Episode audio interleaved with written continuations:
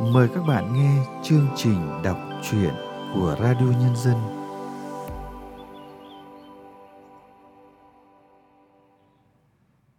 Các bạn thân mến, trong chương trình đọc truyện hôm nay, chúng tôi mời các bạn nghe truyện ngắn Cơn khát cuối mùa của nhà văn Nguyệt Chu qua sự thể hiện của Ánh Nguyệt. Mời các bạn cùng theo dõi.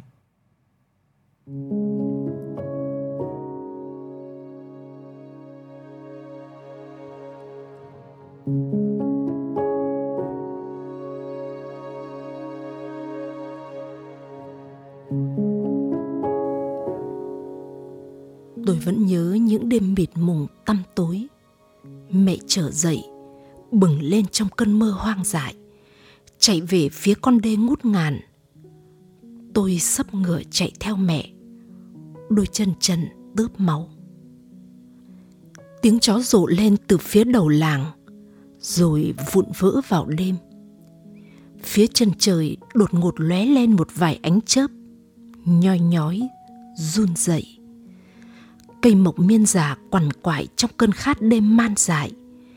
Những cánh tay gầy guộc, lêu nghêu vươn lên cào cấu, xé rách từng mảng trời đen thẫm. Hoa đổ ảo ạt như những cục máu lớn bầm tím rơi rụng từ những vết thương sâu hoắm nơi đỉnh trời. Mẹ đạp trên những xác hoa nát bấy, từng cánh ứa máu, mặn chát. Mẹ ngấu nghiến ăn những cánh hoa như muốn nuốt trọn cả cơn mơ nhập nhòa trong bóng tối của quá khứ bùa vây. Tôi lặng lặng đỡ mẹ về. Những bước chân mẹ vẫn trôi dài trong mê man. Từng ấy năm rồi, những cơn mộng du vẫn trở đi, trở lại.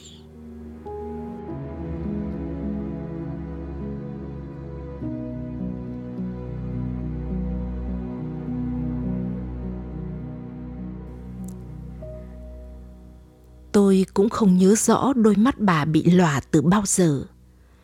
Có phải là sau mấy chục năm trời ngóng cha trở về mà bật vô âm tín? Bà chỉ có mình cha. Những lúc rảnh rỗi tôi thường ngồi chải tóc cho bà. Người già tóc loe hoe vài sợi bạc. Nhưng bà vẫn vấn khăn, như là một nỗ lực sau cùng phủ nhận sự chảy trôi của thời gian – dù biết chỉ là tự huyễn những lúc đó bà lại kể chuyện xưa đôi mắt mờ nhòe khép lại mơ màng bà như đang sống về ngày trước nhưng chuyện chẳng đầu, chẳng cuối, đoạn mất, đoạn còn như ký ức lỗ mỗ. Bà bảo, cha tôi đẹp lắm, như ông tôi vậy. Gái làng ai cũng mê. Tôi thì chỉ nhìn thấy ông và cha tôi qua bức ảnh đen trắng đã ố vàng, nên cũng không biết hai người đẹp đến mức nào. Tôi băn khoăn hỏi bà sao mình chẳng được thừa hưởng những nét đẹp của cha ông như lời bà kể? Bà mở mắt, tỉnh queo, bảo, tại tôi giống mẹ. Rồi bà lại nhắm mắt, miên man với những mẩu chuyện cũ mềm. Chuyện về thời son trẻ của bà. Đại khái cũng là hoa khôi của làng thì mới lọt vào tầm mắt của ông tôi tôi thấy trong giọng nói của bà lấp lánh hào quang của niềm kiêu hãnh. Câu chuyện đang say sưa thì mẹ tôi về. Quần áo lấm lem đầy bùn đất.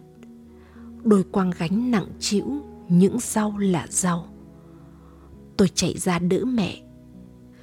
Bà cầm chiếc gậy lên, rồi dò dẫm từng bước vào nhà.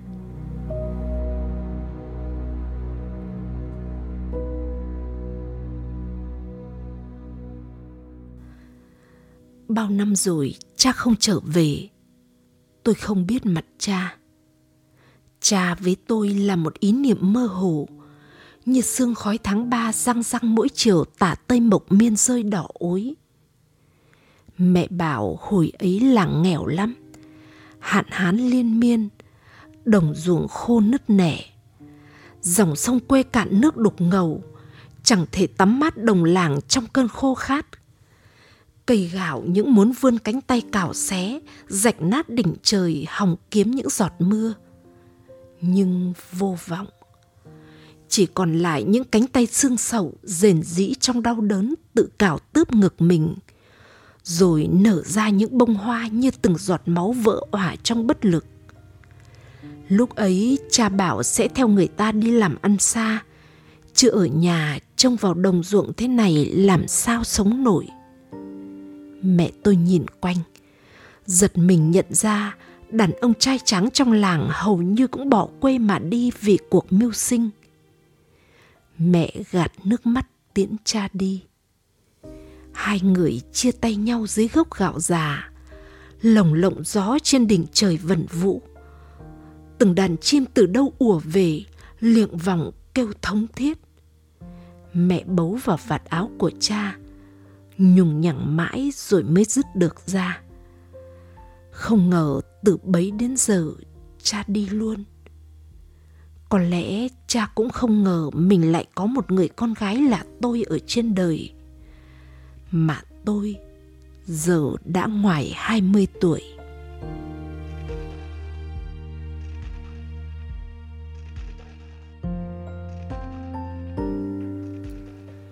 Cha đi rồi, căn nhà chỉ còn hai người đàn bà lặng lẽ. Từ khi ông mất đi, bà trở nên sầu muộn rồi đâm ra khó tính. Nhất là khi mẹ tôi về làm dâu. Mặc dù không nói thẳng ra, nhưng thực tình bà cũng chẳng ưa gì. Ông bị cảm mà đột ngột ra đi. Trong lòng bà trống tránh chưa dễ gì khỏa lấp tưởng rằng có cha tôi là chỗ dựa thế mà cha lại mau chóng phải lòng mẹ, rồi xin rước mẹ về. Bỗng chốc bị san sẻ tình cảm, bà đầy những ấm ức của mình về phía mẹ tôi. Bà không chửi bới, đánh mắng mẹ bao giờ, nhưng sự lạnh lùng và những lời nói rừng rưng khiến mẹ tôi luôn thấy chạnh lòng và đau xót. Tại sao mẹ không ngăn nó lại? Bà hỏi khi mẹ tôi đi tiễn cha về. Dù bà biết rằng đến bà còn không ngăn được huống chi là mẹ. Nhưng bà vẫn nói như đay như nghiến, như xoáy vào tâm can. Mẹ lặng im không nói, rồi mỗi ngày phấp phòng chờ đợi tin cha. Cha đi được non tháng thì mẹ thấy lạ ở trong người. Khó ở, mệt mỏi buồn nôn. Đến bữa thì không ăn nổi.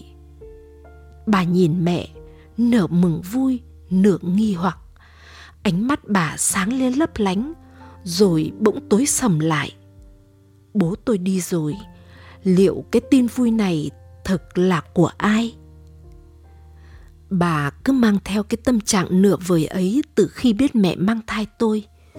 Suốt bao nhiêu năm trời đến khi đôi mắt bà lọa đi. Phải chăng chỉ đến khi không còn nhìn thấy cuộc sống với những sắc màu hiện ra trước mắt, chỉ đến khi thấu suốt cõi lòng sâu thẳm, bà mới khép lại cái nhìn nghi hoặc của định kiến suốt gần nửa đời người để bao dung và bình thản hơn?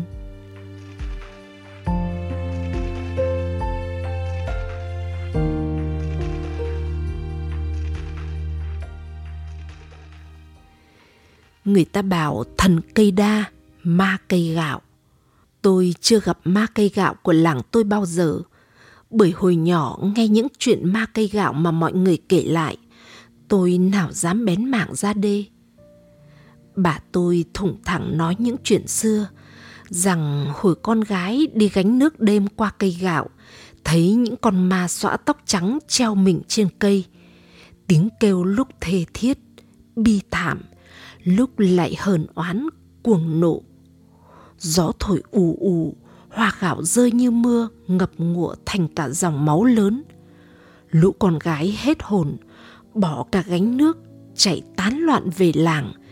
Vừa chạy mà chân vừa như bị trăm ngàn bàn tay kéo lại, xa lầy trong máu đỏ. Chả biết thế nào rồi cũng chạy được về tới nhà. Sớm hôm sau, người ta thấy bao nhiêu gánh nước lăn lóc nơi gốc gạo. nhưng nào có máu me gì đâu. Lại bảo chắc đứa trai nào trêu bọn gái làng làm bọn chúng hoảng hồn đâm ra thần hồn nát thần tính. Nhưng bà tôi vẫn tin là có ma nơi cây gạo. Con ma cây gạo dẫn dụ mẹ hay người đàn ông nào dẫn dụ mẹ trong đêm để cho mẹ bất chấp cả sợ hãi, lao vào bóng tối, chạy lên đê, tóc xóa bời bời. Bà càng nghi kỵ mẹ tôi. Để giải đáp cho những băn khoăn của mình, bà quyết theo mẹ trong đêm mộng mị. Rồi sừng sốt thấy mẹ ăn ngấu nghiến những bông hoa đỏ cuối mùa. Đôi mắt mẹ sáng lên, ánh như những vệt lân tinh, cô độc và ma quái từng cánh một trôi qua cuống họng, rồi nôn, lại ăn, lại nôn. Mẹ khóc cười ngập ngụa trong xác hoa mặn đắng và chua chát. Câu chuyện cũng đã mấy chục năm rồi. Dù sao trong đêm tăm tối ấy, bà vẫn động lòng thương mà dìu mẹ tôi về bà cũng đã vượt qua nỗi sợ của mình về những con ma xõa tóc trắng trên cây gạo. Mẹ và bà, cả hai người đàn bà cùng lặng lẽ, đều đang phải tự chữa lành vết thương của mình mà không ai chịu chia sẻ cùng ai.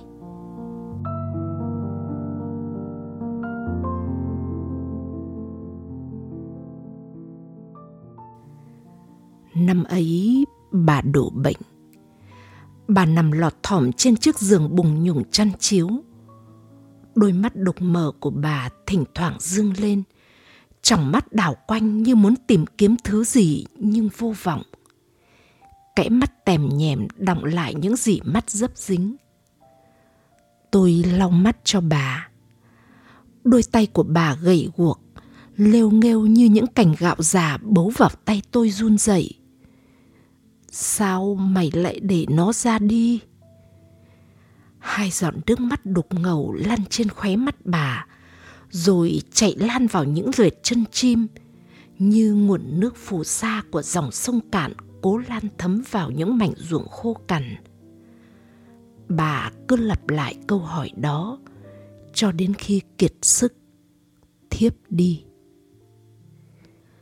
Mẹ yên lặng nhìn bà mẹ không khóc, nhưng toàn thân chợt như co rúm lại vì đau khổ và bất lực. Ngày hôm sau, tôi thấy mẹ đưa bác hàng xóm về nhà. Lúc tôi cất tiếng định chào bác, thì hai người ra hiệu cho tôi im lặng. Mẹ tôi dẫn bác đến bên giường bà rồi lay bà dậy. Bỗng tôi thấy bác ôm chầm lấy bà, vừa nói vừa khóc trong nghẹn ngào, tức tưởi mẹ ơi, con trai của mẹ đây. Con đã trở về. Bà tôi giật mình ngơ ngác, đôi mắt mở căng hết cỡ. Khuôn mặt nhăn nhúm của bà bỗng giãn ra và sáng lên lạ lùng. Bà giơ đôi tay khô đét lên sở nắn khuôn mặt đứa con trai thân yêu đã xa cách hơn hai chục năm trời. Cái thằng trời đánh! Bà cười mạnh như mếu. Về là tốt rồi. Tử dậy chớ có được đi đâu. Rồi đôi tay bà dần dần buông thõng. Hơi thở mỏng dần mỏng dần và tan thành xương. Chỉ có nụ cười vẫn phảng phất trên môi, bao dung và bình thản.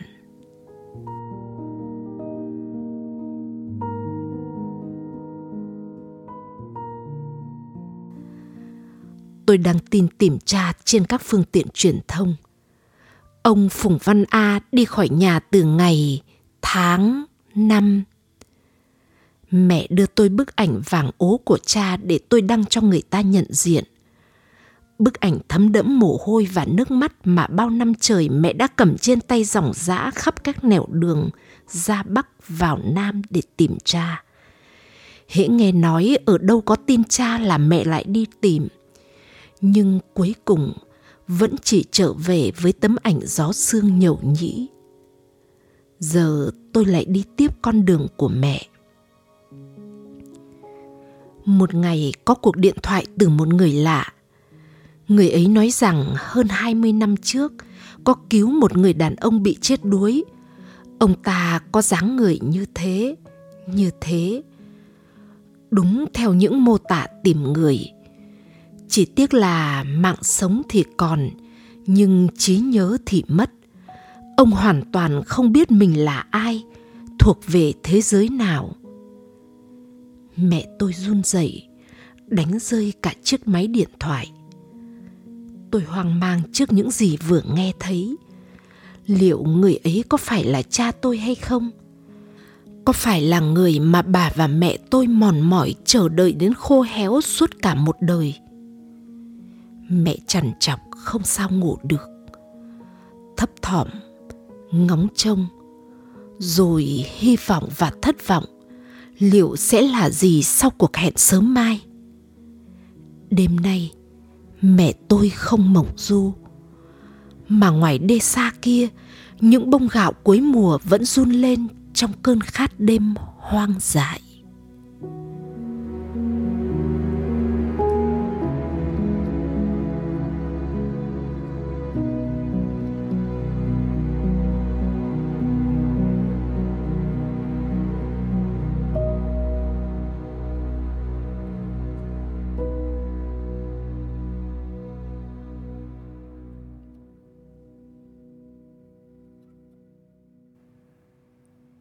Các bạn vừa nghe xong truyện ngắn Cơn khát cuối mùa của nhà văn Nguyệt Chu qua sự thể hiện của Ánh Nguyệt. Sau đây, chúng tôi mời các bạn nghe nhận xét của nhà văn Đỗ Bích Thúy về tác phẩm này. Một câu chuyện thấm đẫm nỗi buồn, một bi kịch lớn kéo dài suốt ba thế hệ phụ nữ trong một gia đình. Người đàn ông trụ cột trong gia đình rời khỏi nhà ra đi kiếm sống, có lẽ ông ấy đã ôm trong lòng một nỗi khát vọng lớn lao rằng một ngày nào đó sẽ trở về mang theo tiền bạc khiến cho cuộc sống của cha mẹ, vợ con thay đổi khấm khá hơn. Nhưng ông đã đi một mạch suốt 20 năm dòng, không một chút tin tức nào, để lại quê nhà người mẹ già còm cõi, người vợ cô đơn tuyệt vọng muốn phát điên và cô con gái từ khi sinh ra đã không biết mặt cha. Nỗi mong ngóng một bóng hình kéo dài suốt ba thế hệ được cây bút trẻ này miêu tả bằng giọng văn gấp gáp, đứt đoạn, xoáy sâu, chua xót. Nếu chỉ có thế thì buồn quá. Lẽ nào cuộc đời này lại buồn đến thế? Không phải vậy. Ở hai điểm nhấn quan trọng nhất khi đã đẩy không khí chuyện lên đến ngột ngạt thì tác giả lại gỡ ra một nút thắt. Đó là khi người bà qua đời và trước khi kết chuyện đây là một chuyện ngắn mà tác giả số bàn tay đạo diễn của mình khá kỹ, chắc chắn và chủ động. Một chuyện ngắn để lại dư vị nhân văn và ấm áp. Chương trình đọc truyện của Radio Nhân dân hôm nay xin được tạm dừng tại đây. Hẹn gặp lại các bạn vào chương trình sau. Thân ái, chào tạm biệt các bạn.